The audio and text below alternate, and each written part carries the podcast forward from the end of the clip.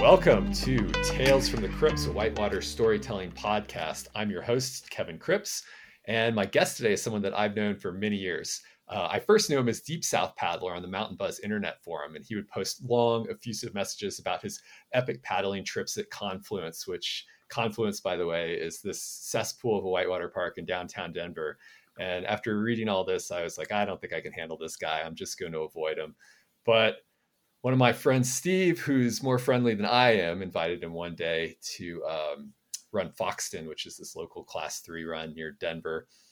And um, we met him at an intersection. We'd already set shuttle and we started paddling, but then he wanted to stay and surf this wave. And he's like, let's just forget about the rest of the run. And I said, hey, let's just ditch this guy. Like, we don't need to deal with this guy. But he ended up coming along. And I was still not sure about him, but I was also desperate for some class three and class four paddling partners that matched my enthusiasm for this newfound sport that we discovered. And uh, he was it. He had the enthusiasm. So it wasn't long before I found us paddling after work down Clear Creek. And I remember one time he was looking up at the canyon walls and he was like, Man, look at this light coming down as the sun's setting. This is so awesome.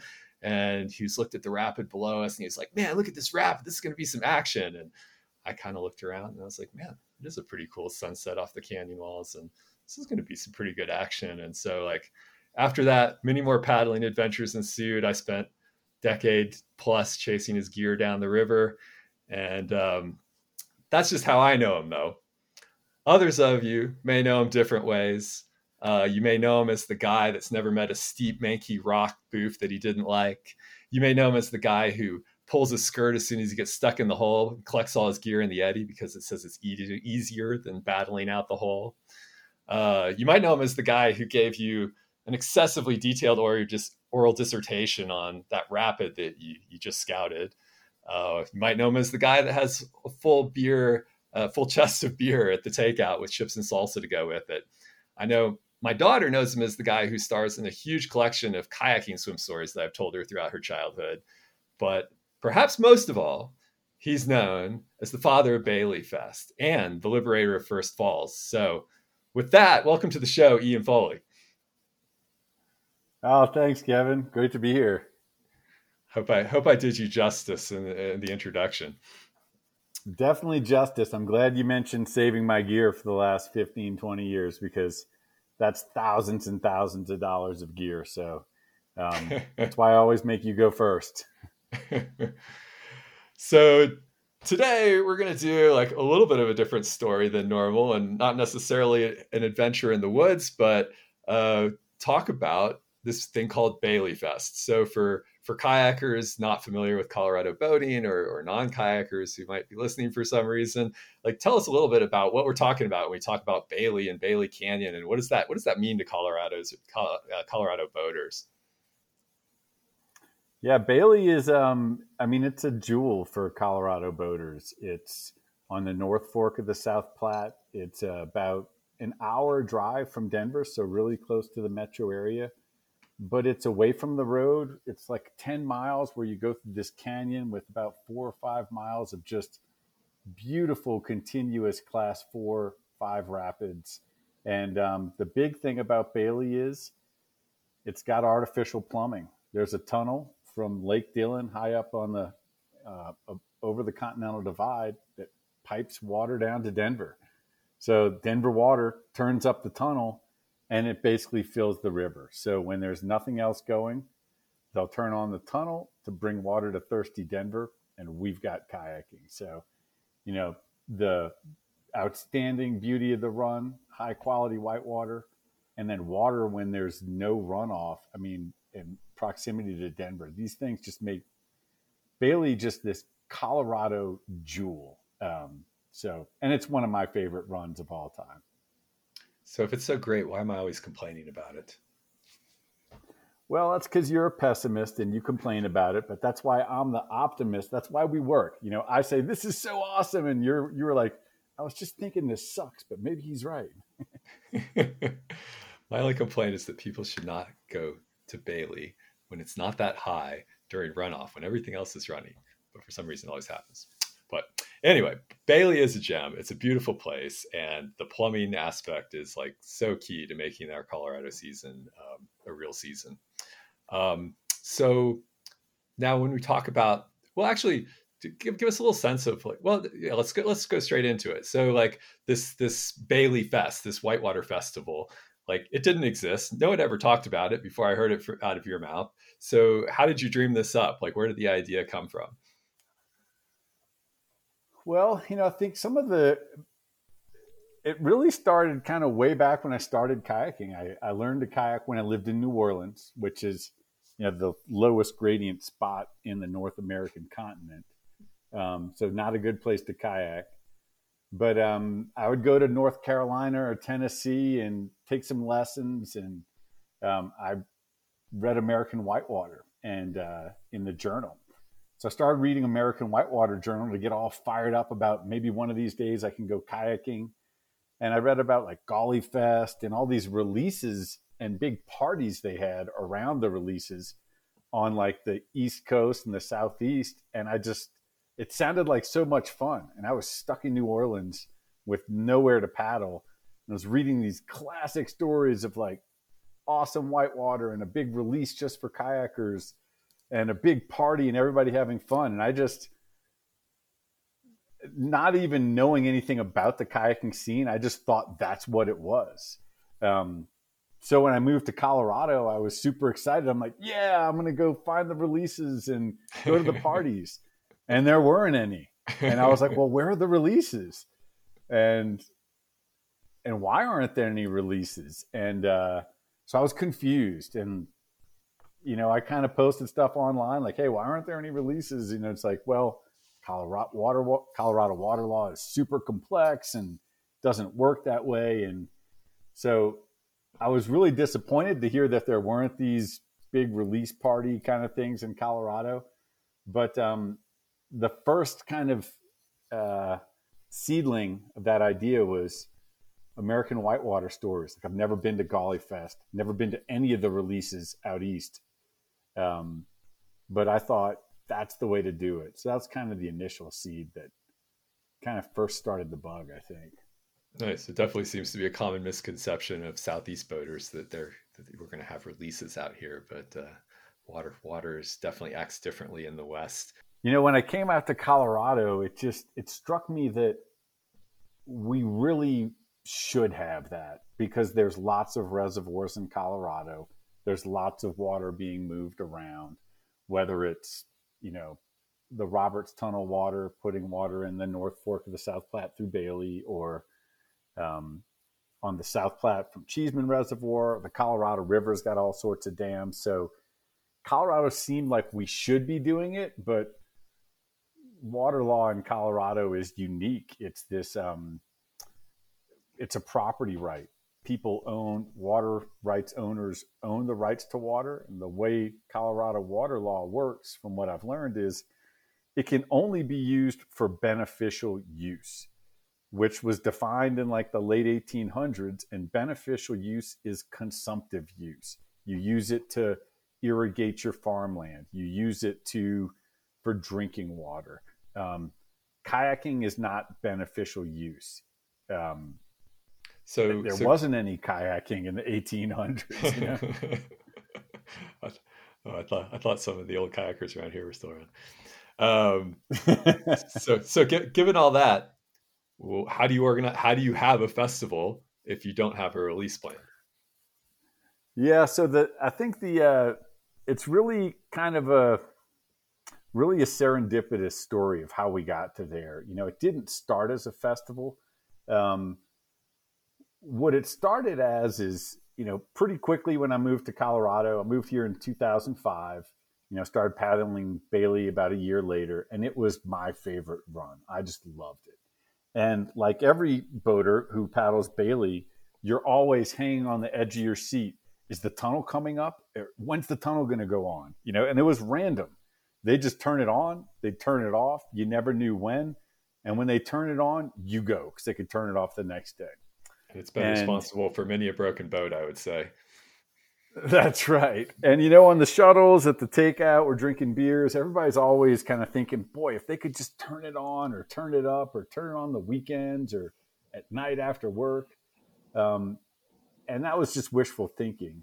Um, So what really the end that I got was there used to be Mountain Buzz, the forum that all the kayakers talked on, which is now um, dead to me. It's just rafters. but and it's been overtaken by Facebook, which I abhor. But anyway, Mountain Buzz, rest in peace. Um, there was a guy who was the com, you know informal Mountain Buzz Denver Water communication guy. Denver Water would send him an email and he'd post it on Mountain Buzz every Friday, like this is what Denver Water thinks they're doing, so that we could get some info to plan kayaking during the weekend. Well, that guy gave up his uh, unpaid, not so luxurious post of being the Mountain Buzz Denver Water rep, and he's like posted online, like, "Hey, anybody want to do this?" And I was like, "Hell yes!"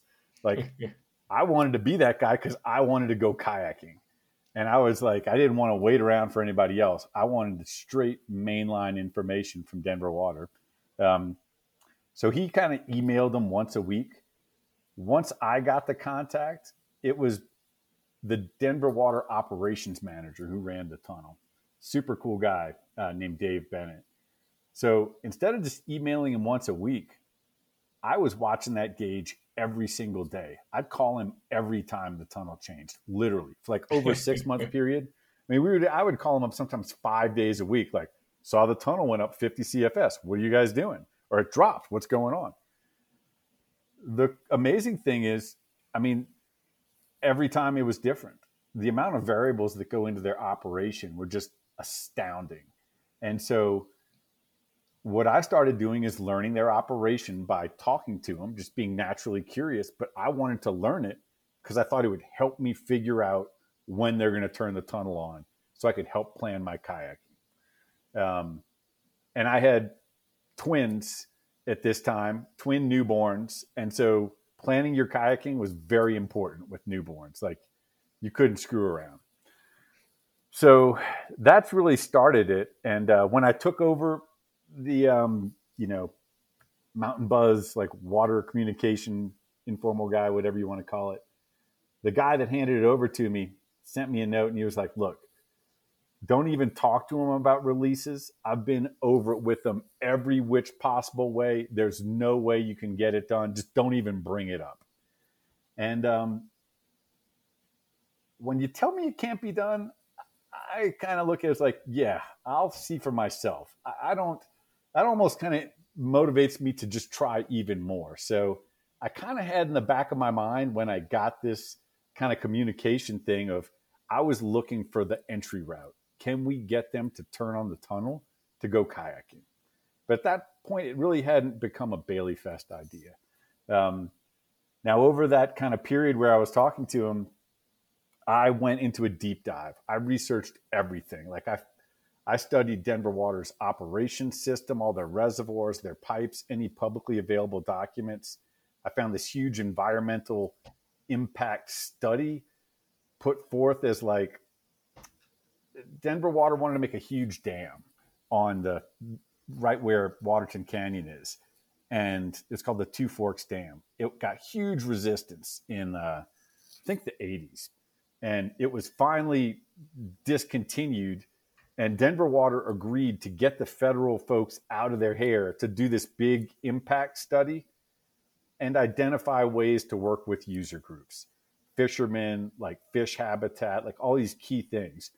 And what they did is they identified whitewater as being an outstanding resource on the North Fork in their whole impact study. Hmm. And for most of the other stuff like fishing or like the habitat for fish, they identified operational things to do to improve those as part of their business. Mm-hmm. But they identified whitewater kayaking is something important and outstanding, remarkable value, I think is what they called them. Yeah. But they didn't have anything in their plan on how to modify their operations to improve that value for that stakeholder group. So when I found that, I was like, that's my in. They know it's important, but they don't have any way to do it. And so I just went down the rabbit hole. And so I did a bunch of research and I, I got a plan. And what my plan was is uh, people had asked Denver Water for over a decade to make a release on Bailey, but they'd say things like, turn it on every weekend, turn it up every day at night, and then turn it down during the day. They were asking for things that Denver Water could not do. They were completely unfeasible. So when you ask for something that's unfeasible, you've got a 0% probability of success. So what I decided to do is take a completely different path, which was understand how they operate to a very detailed level, figure out what they can do, and then ask them for something that I know they can do. That's got a very high likelihood of them being able to do. And I thought that would give me a higher probability of success. And I also came about this from kind of a I was negotiation negotiating with my ex-wife to go kayaking while I had newborns at that time. And what I learned, that was a very powerful negotiation lesson, which was if you ask for too much, you get shot down every time. If you ask for the bare minimum of what you need, that gives you your highest chance of actually getting something. So that's the approach I took with Denver Water. Um, and so what I came up with is I thought, yeah, go ahead. Oh, so ha- having twins was actually how, how Bailey Fest was uh, successfully started, is what you're telling us. That's one of the key ingredients of success. I was so motivated to kayak, I didn't have the time to wait around, and it made me a really good kayaking negotiator. but um, so what I came up with is I thought like, what do we need? What's like the minimum that like what's a good ask? Not too much, but just what we need, and tried to whittle that down into like a real crisp first ask. And what I came to was, well, during runoff, you don't need Bailey because you got natural runoff.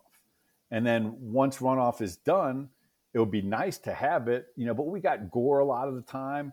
And what you really want is you want them to release at a time when people can come, like so the weekend. You don't want to like plan a release for like Tuesday afternoon or like Tuesday during the day.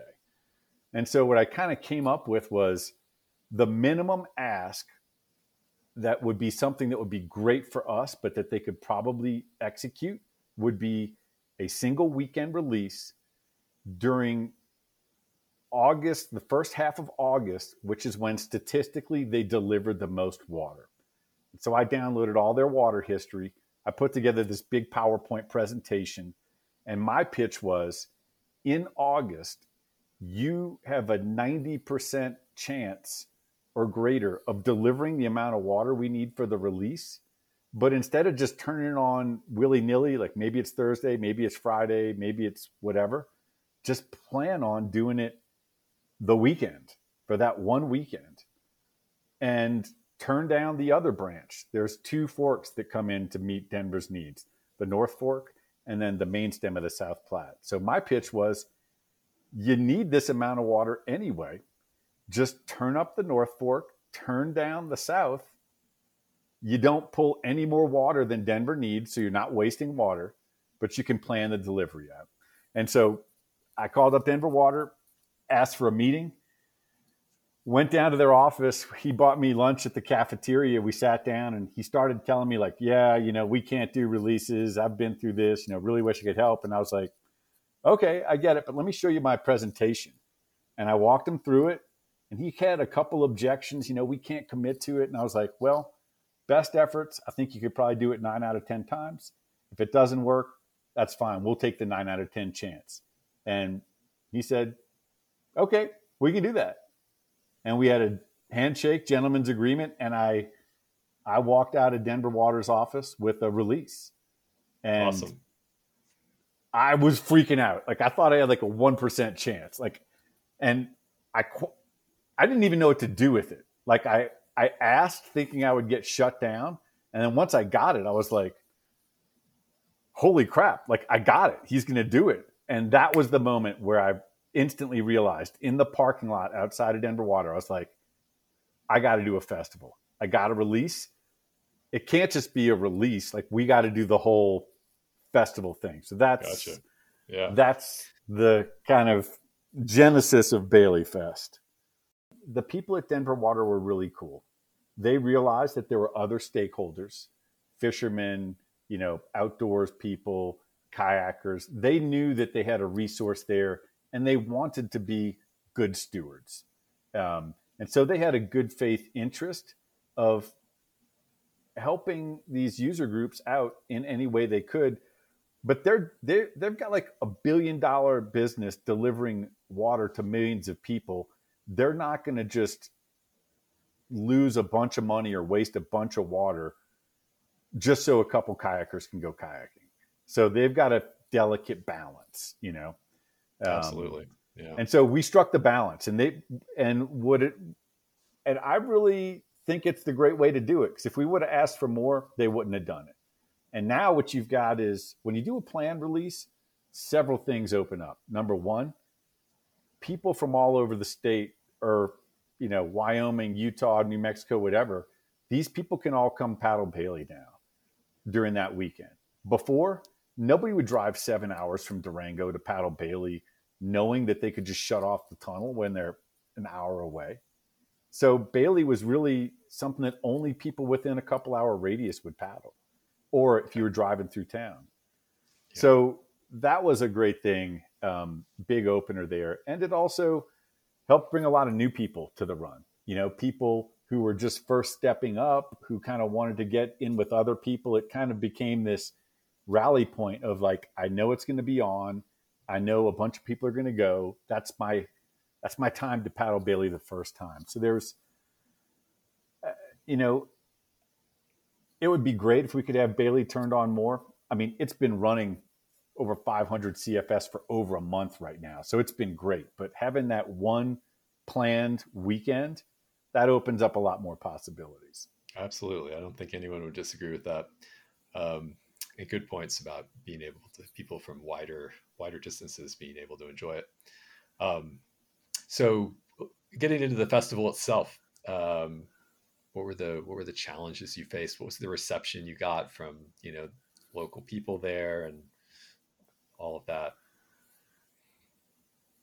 Yeah, so there was a lot. There was a lot that went into that. You know, it, my first thing was well, and the funny thing is, I had never been to one of these East Coast festivals, so I just had this vision in my mind, like almost a fairy tale that I've of what I had read. It's like you're reading a fiction book and then you try to recreate it in life or something. So, from what I read, my thought was, well, first you need a good river and you need water. So we got those two covered with the release. But then you need like a campground, a place for everybody to hang out, like the campground. And you also need like a party, you know, some kind of big event. You got to throw a party.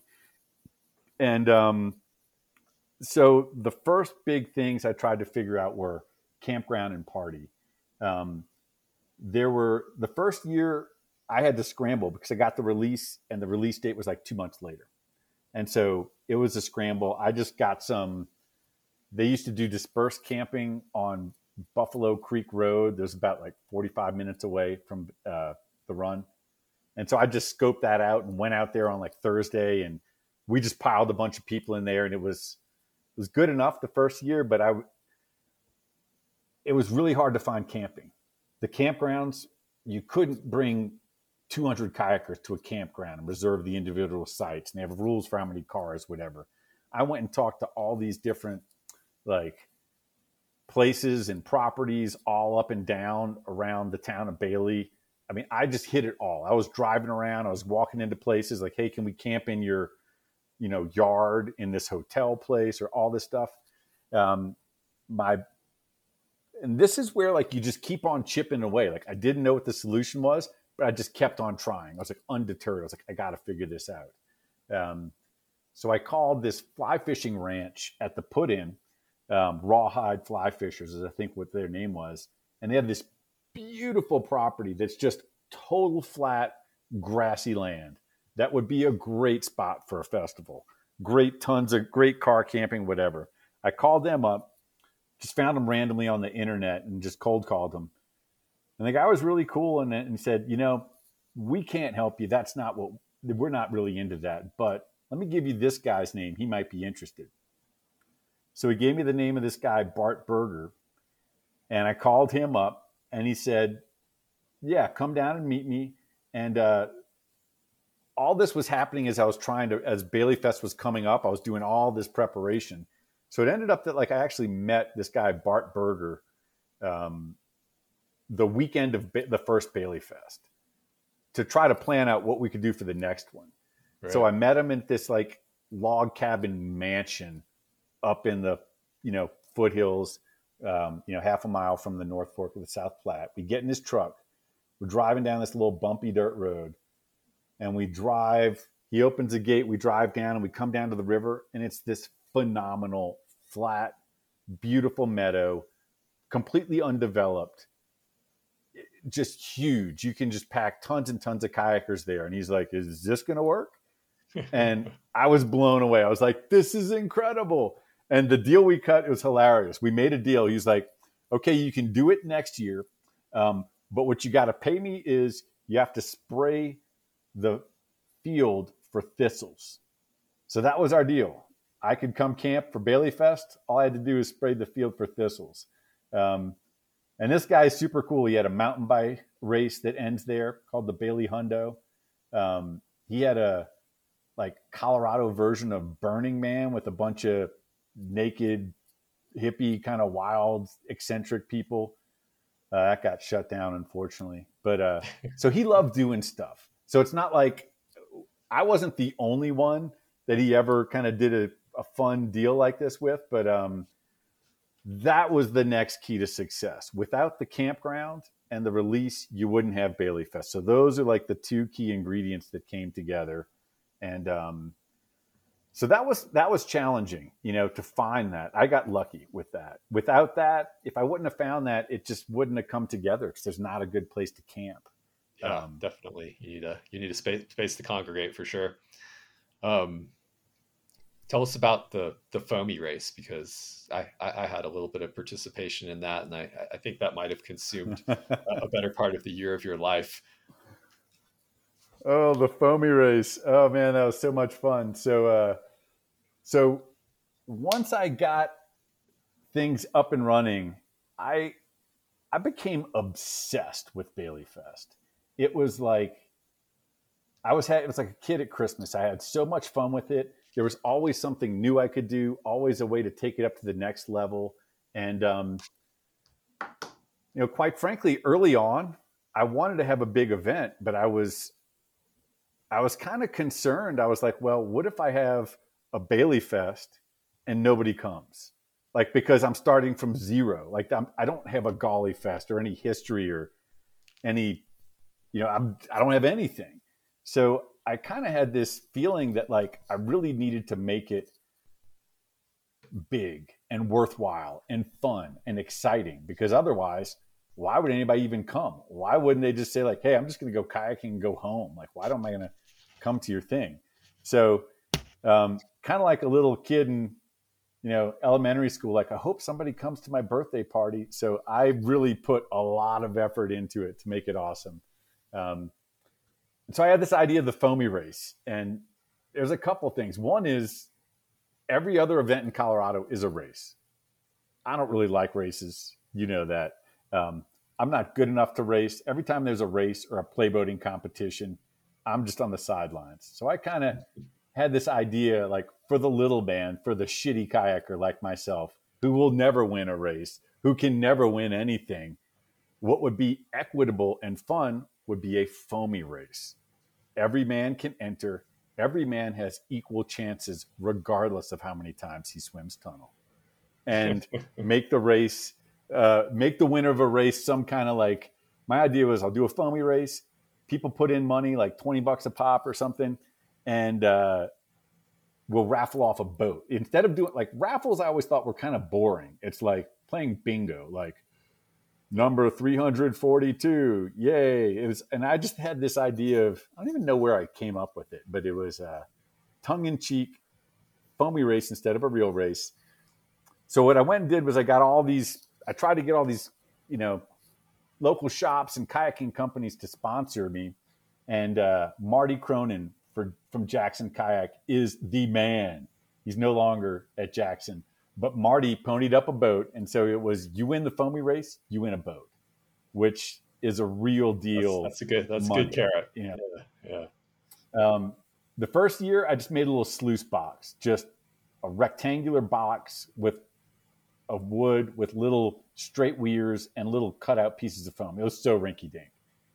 But, and after that, uh, this was at Bailey Fest too.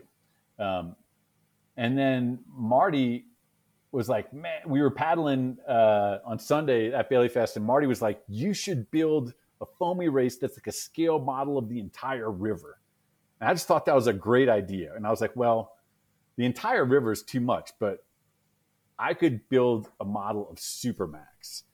And so once I get an idea in my head and I'm fired up about it, I just go for it. So I had this idea of I'm going to build a scale model replica of Supermax. I'm going to make a pumped recirculating whitewater course to race foamies down.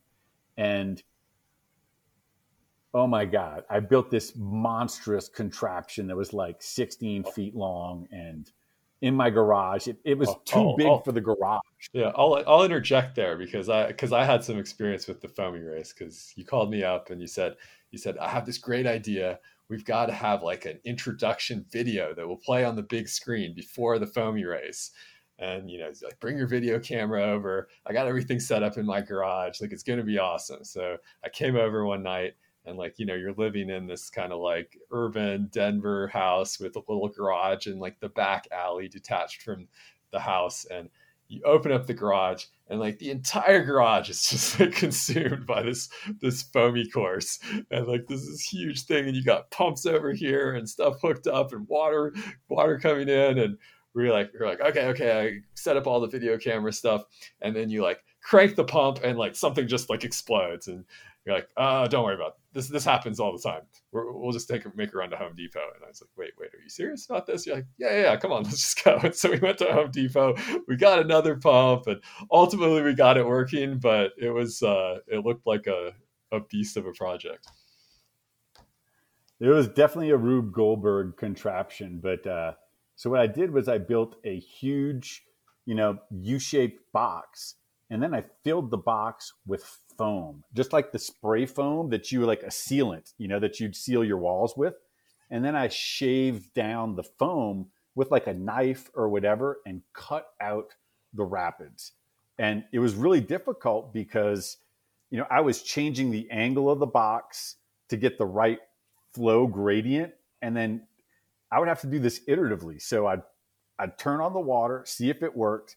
The hole wouldn't work right. So I'd turn off the water spray some foam on it, let it dry, come back the next day, cut it to the next shape, turn the water back on again. It didn't work. Turn off the water, spray. Like I did this over and over and over again. And what I did was I wanted to make the holes retentive so that the foamies would get stuck in them. I wanted to make them so that they weren't first in, first out, so that like the next boat would kick the first boat out. So it had to be what I didn't want is like whoever comes out of the gate first always wins. And uh, I carved an undercut, like the Supermax undercut that boats would get stuck in, you know? And so it took me a really long time to get it. It was like, uh, this was like my, um, you know, Rube Goldberg meets my own little, you know, Michelangelo. It was my, my passion project masterpiece. Um, and, and it worked and it worked awesome. Yeah, is it? I guess for people that don't know, Supermax is kind of like the signature rapid on Bailey. It's a class five rapid with two parts, and it's really cool rapid that kind of does a little S shape and has a couple holes at the end. But um, I'll uh, I'll link in the show notes the video so people can actually see it. But uh, I I will I will back you up that people love the foamy race. It was a big hit that night for sure. Not just yeah. So when we finally did it, I think we did it for two years. the The foamy the foamy race, you know, it, it, was not built to last. I was just winging it at Home Depot. I had no clue what I was doing. You know, I just did it and kind of it worked, but it was falling apart fast. Like it was like a anyway. But um, when we did it, it was twenty bucks to enter, and we did like final four brackets where four boats would race, and whoever won that bracket would advance. Final final bracket won a boat, and like the you know runners up. And I mean, we had all kinds of, it was so much fun. We had all kinds of prizes of gear to give out, and it was a riot. I mean, the foamy, the pipe separated at one point, right when we were going to start, just sprayed the whole crowd, and it was like, "Shut her down!" You know. so the foamy race was just a lot of fun and excitement. People still talk about that. They're like, "Oh man, I remember the foamy race. Like, where is it?" And I, you know, sadly the uh, the foamy race was not built to last, but while it was there, it was the best. Yeah, it was a lot of work, but I think I think people did appreciate it. Well, let's let's move on. And uh, you know, you can talk as much or as little as you want about this, but let's talk a little bit about some of the controversy around Bailey Fest because, like, not you, you talked about all the great people that made it happen, but not everybody was happy about this this happening. Yeah, well, there's um, you know, are you, talk, are you thinking about the landowners or yeah, um, that, or there's some other things about. that um, maybe, maybe yeah, there's, yeah, maybe so, there's some um, other things, but this is this is the one that seemed to be front and center for everybody. Well, um,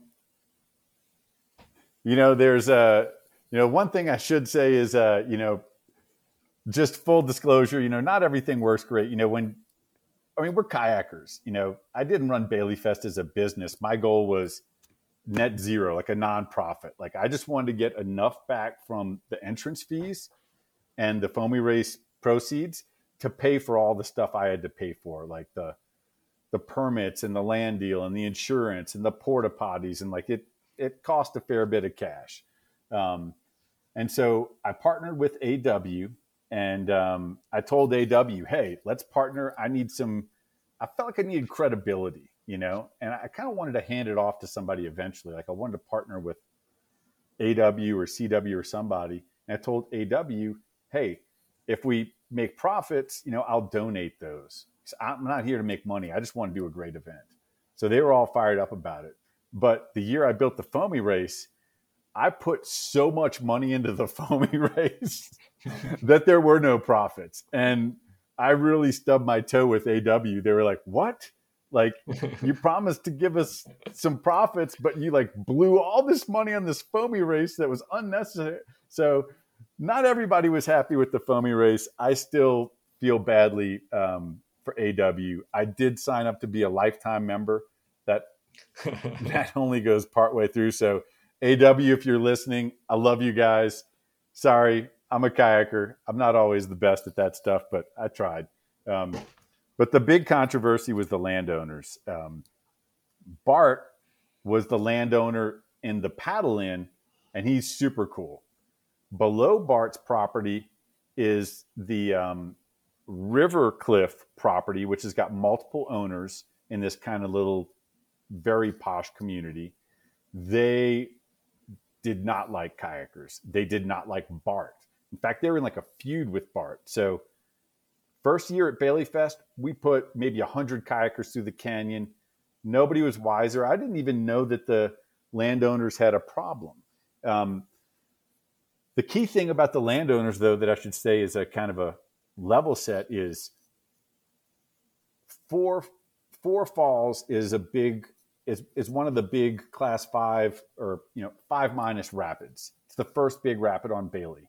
It's private property all the way from the put in to the end of First Falls or Four Falls. The issue is First Falls is a very nasty rapid with a a difficult rapid that's blind horizon line. You got to scout it at minimum. Most people portage it. So, by definition, if you're running Bailey, you have to get out of the river there at a minimum to scout to run it safely. Problem with Colorado, but it's on private property. So, the problem with Colorado law is Colorado law has not established these ownership rights. Many other states have allowed portage or allowed, you know, river runners to walk up to the high water mark. Colorado does not have legal precedent. So this huge debate between fishermen and kayakers and landowners of that it's trespassing. So basically, if you get out of your boat to walk on private property, you're trespassing, you're on their land. And so knowing this private property issue, Four Falls was always this delicate issue that was well known in the community. You know, everybody would talk about it. It was posted on Mountain Buzz, like be very respectful of the landowners. You know, we want to preserve. We don't want to screw up our rights. There were several runs in Colorado where the landowners were not cool. not uncommon to have a landowner come out with a gun or chase you off or have very bad access problems. So this was really tricky. So I would say it was it was, it was definitely I would say it was always you always felt that when you were there. I mean, I especially when I first started running it, I never ran first falls. I always got out. Sometimes you kind of wanted to to lap it, but you felt like lap the last part of it, but you felt like you shouldn't because someone might come and yell at you. And I always just kind of quickly got in my boat and took a piece of trash with me. It definitely felt like you know you were you were in this wilderness run, but all of a sudden you felt like people were kind of angry that you were there. Um, I, I, I know I always. That's right. When I, when I paddled down there. Definitely. And there were, you could see the houses just, you know, like a quarter mile, whatever, upstream. You pass by these houses, you know, that are just these beautiful, rich people's houses. So you know they're there. And this is right before it goes into the canyon. So, um, first Bailey Fest, we probably had 100 people and we didn't see the landowners. It was no big deal. And quite frankly, I wasn't, I didn't even think about the landowners. Like it didn't even occur to me, which in hindsight is kind of stupid.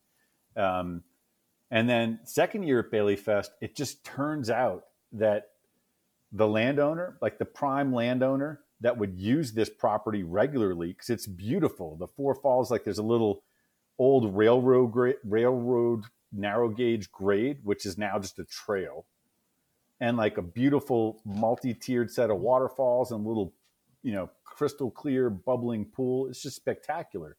They would go there with their family and hang out, whatever. Well, he came down with his little tiny pickup truck and was like cleaning up and cutting branches or whatever, just doing a little weekend cleanup. He didn't know Bailey Fest was going down. And here comes 200 kayakers. And they're hooting and hollering. They're all over the place. They're like whipping it out and peeing in the river, which is we do in Colorado. That's what you're supposed to do but they look at this as just like degenerates. And they got so pissed off that all these people were on their land. Um, they got in touch with me and they, they were just like so pissed. They were like, we are shutting you down. If you try to bring more than 10 people in, we're calling the cops. And anybody that gets out on our property, we're going to call the cops and have them arrested for trespassing. And this like it just freaked me out. I went from like instead of it's I was on top of the world thinking I just did something awesome. And then I just had this crushing reality of by getting a release and trying to do a festival I may have just shut down Bailey completely by pissing off the landowners. Because if we can't portage we can't get in. And it's all private. And so like I was just freaking out. And so I didn't know what to do. And so I just, the first thing I thought of is I just lost Bailey single handedly. I ruined it for everybody. And it's all private property for the first four miles. So there's no way we can get in. And so the first thing I started doing was I got to figure out a way for us to hike in below Four Falls.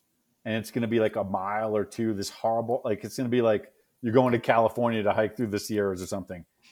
and so I started looking at the maps and uh, trying to figure it out. And I was sitting there in the eddy below Four Falls, and the landowners have cables across the river where the property lines change from one landowner to another. There are several cables that you go under in Bailey uh, on the lead in. And I just had this thought. I was like, it seems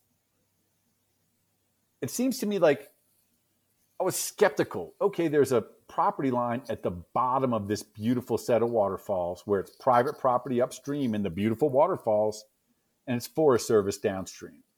But there's no roads, nobody can get in there but the private property owners and kayakers that float through. So if I'm a landowner, of course I'm going to put my private property fence below all the awesome waterfalls so I just had this skeptical thought of like, what if that's not the property line? Like, what if they're just, just like, you know, fence disputes between property owners? Like, no, I put my fence over here, but like you put the fence over there.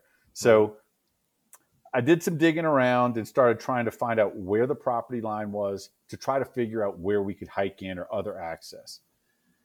And what I found was really confusing. I found one map that showed the property line where it was at the bottom of the Four Falls. And then I found another map that showed the property line as a different property line that would have been above Four Falls. And, um, and where, where did you find so I was maps? totally con- where did you find I was maps? just how did, you, on, how did you look it up yeah so it was online I would call up uh, what, what I, it was several maps so I got maps from like the um, what was this it was Park County um, Park County property records was one set of maps where I could find the parcel of the landowners on the map.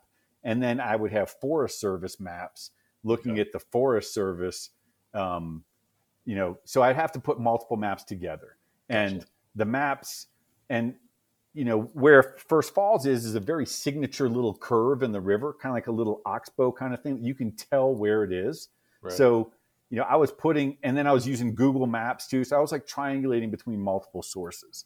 And um, the Forest Service maps were the ones that I, I, found two Forest Service maps. And the thing to know about property in Colorado and in the West is when the West was settled, they did this thing. Um, it was the they did a big survey, and what they made was things called townships. They were big squares, six miles by six miles, and they subdivided each square into sections. So there's 36 one mile, one square mile sections, and then they subdivided those sections. Um, and they did this in like the late 1800s with a dude with a horse and a length of chains going through the mountains. So what they would do is they would establish corners of the squares, which were corner monuments, and then they would come back in and subdivide that big square with smaller squares. Hmm. So all of the property in Colorado would be designated as the the property line would be the north line of section 1 of this township going to like the southwest quarter of this. So these the boundary it's not like you own to the river. Or you like in the east coast it's uh old you know english property law systems. Like you own from the river to the tree to the rock. In in colorado it's all these grids. Um, so i found two maps and i didn't know what was going on. And like i called the county i called people people didn't know. And so finally i called the forest service. And i mean this whole process is like months. I mean, it's like detective work, sift sorting through all this information. And what I finally got was got somebody in the Forest Service that knew what they were talking about. And what they said was, oh, the one map that you see that shows that showed Four Falls as private property, that map was before we redid the corner monuments and redid the um, boundaries and, in 1986, we redid the boundaries and that changed the lines. And so the story was the original guy came out and put the four corners in the big square. The mm-hmm. next guy came out like 15 years later. He couldn't find the original corner to make the next square. So he said, I'm just going to start from here and place a new corner monument where I think it should be because he's going through this steep canyon, hmm. you know, on horseback. Yeah. So and so this happens all over the West. Yep. So, but here's the thing: the way the federal government works is the first corner is the legally binding one. You can't go in and put a second corner just because you didn't find the right one. Hmm. So there were all these small mistakes that normally, okay, your property line moves 100 feet. Well, this one just happened to be because of the angle of moving the line really close to being parallel to the river. That small change made the property line move 400 feet upstream to be upstream of First Falls, meaning the new property survey that corrected the old mistake meant that Four Falls was public land. But the thing is, the, the landowners and the original deeds all the original deeds were titled and had plats drawn with the old map. So the landowners never knew. As far as all their documents were concerned, they owned it. Yeah. And so my question to the Forest Service was, well, what's the legally binding? what's right? And he's like, federal law, the new line is right. We've gone back, we've been correcting these things for the last 50 years. And he's wow. like, people are pissed. Sometimes the new line goes right through the middle of a house, and we're like, sorry, you, we're going to demolish your house. That's amazing. And so this is one of those federal jurisdiction things that worked out in our favor. So through the conversations with one of these Forest Service officials, you know, what I what I went and did after I figured that out, like working with the GIS department, then I called up the head of the Forest Service and I said, "Sir, there are private property owners that are falsely claiming that public land is private land and they are harassing national forest users like myself. And I would like to ask for your help to clearly mark out the national forest boundary so that they know once and for all what the correct property line is. And he said, okay, we'll do it. It took him nine months to get to it. So I was like waiting on pins and needles. And I kept this really tight, didn't really tell anybody. I didn't tell the landowners at all. And so Bailey Fest was coming up. I still was planning Bailey Fest, kind of thinking that the issue would be resolved. And the landowners had said, like, if you do Bailey Fest again, we're arresting everybody. And so it was this like tenuous moment of is it to happen in time, what have you. Right before Bailey Fest, they went out and they remarked it and they put this little yellow sign. There's two of them they nailed it to a tree and it's got the little township range markers. So when you're portaging First Falls and you get out in that little eddy and there's a little yellow thing marked on the tree, that's where the Forest Service came in. And the landowners found out by seeing the Forest Service signs. And they called the Forest Service and they asked the same, they were lawyers, I think. So they knew that the federal law was there was primacy of federal law and they had there was no legal there's no appeal no court battle no whatever and hmm. it just totally shut them up i've never heard from them again so it was wow. i mean this was this crazy roller coaster of we got bailey fest to like oh my god i almost shut down bailey because these landowners are going to shut us down to this trying to save it to find a hike-in route which led to this discovery that actually the property line has been changed without anybody knowing it that then took this really tender private property on a must portage rapid and made it public property for perpetuity. And so it was just this I mean it was a huge win. It was like I was so pumped up and uh you know I don't I don't know how long Bailey Fest will go. Um it's not a guaranteed thing but Four Falls is going to be public land for perpetuity now.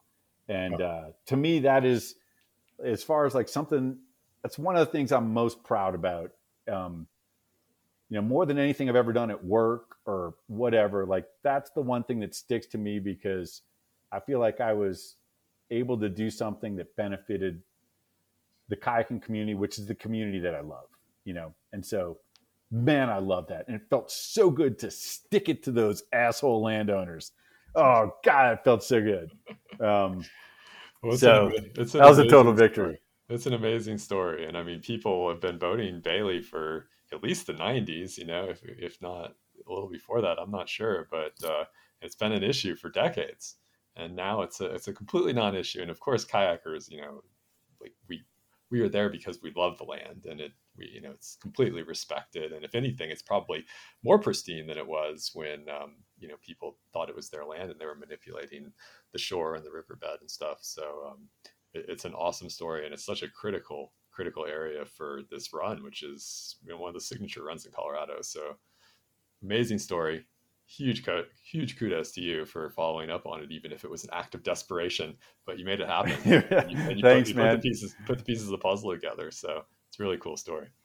Yeah, it was great. You know, the, I guess the last thing to put in there is um, I also think it really speaks to uh, river karma. You know, kayakers, you know, we all know that river karma is real. You know, what comes around goes around, and um, and it's like uh, what I what I think about is if those people would not have been jerks, and would and would have just been cool like Bart Berger, it would have never forced me to go try to salvage it. Nobody would have ever uncovered that that was public property, and they could have had de facto reign over that and controlled kayakers and just kind of kept this like quasi ownership. It wouldn't yeah. have been found until it might have never been found. Like for like somebody selling real estate, I, I don't know that somebody would have ever yeah, found nobody, this out. Nobody's going in there to hike or do anything like that, right? It's only kayakers that go in there. I mean, it's so it they, must, they lost it, it because huge... they were jerks. Yeah, it must have been a huge hit to their property values and everything too, right? This beautiful piece of land is no longer considered part of their property. Yeah, they lost like 400 feet of pristine waterfall stream front. That is, I've never seen them out there since. I used to see them, I don't know, once, once a year maybe or something, but I don't know. Yeah, at um, least. Yeah, they're out of our hair though. Um, cool. Well, all right. We're uh, we're at almost an hour, so we probably should wrap it up. But that was that was an awesome story, and it's great that you shared that with us. Um, anything else you want to add? Do you have any hopes or dreams for the future of Bailey Fest, or or anything about Bailey itself? Yeah, there's there's a couple things that kind of like a prologue. There is, um, you know, I work so hard to do it, but you know, when you building something's fun, but it was a lot of work and it was too much for me to keep on doing. I got to a point in my life with, you know, work and family and what have you that I couldn't keep on doing it. And I always realized that you can't make something be just one individual because if something happens to them, it just drops dead. And so I really wanted to find somebody to take it over or an or best was an organization. So Colorado Whitewater um, ended up taking it over, you know, good friend of mine, Pete. Um, Pete Bland took it over first. He's you know been with Colorado Whitewater for many years. He did a great job, and then he handed it off now to uh, Tim Coonan, who's you know done a great job of carrying the torch too. So, you know, I'm happy that I got it into the hands of an organization that will that has been around for like I don't know 50 years or something. That no matter whether kayakers come and go, once the organization has it, it can have some legs and keep on going. So I'm really thankful for Colorado Whitewater and Pete and Tim for keeping the dream alive because it's kind of like my baby. You know, like I built it, but I couldn't, I just couldn't carry it forward forever. So I'm just really thankful to those guys for keeping it going. And hopefully we can keep it going for as long as possible. It's, it's not a guarantee though, you know, landowner changes or permitting or Denver Water saying we can't do it anymore. It's so, um, and the big moral of the story to me is be a CW member, be an AW member. This kind of river stewardship happens because there's organizations out there that support this. So, like, um, we all owe it as members of the kayaking community to support that. Um, it's kind of my big takeaway. Absolutely, that's an awesome message, and those organizations like they don't cost much, and it's it's huge to, to be a member and to contribute a little bit of money to it. So, that's a that's a great way to wrap it up. So, thanks, Ian. Appreciate you coming on, and we'll have to have you on again sometime soon. Yeah, thanks for having me, and um, yeah, hope you have a good uh, bedtime story with your kid about the uh, the swims. I've got another couple good ones for you from this year that we should talk about to take out next time. we'll definitely have to add him into the repertoire. All right.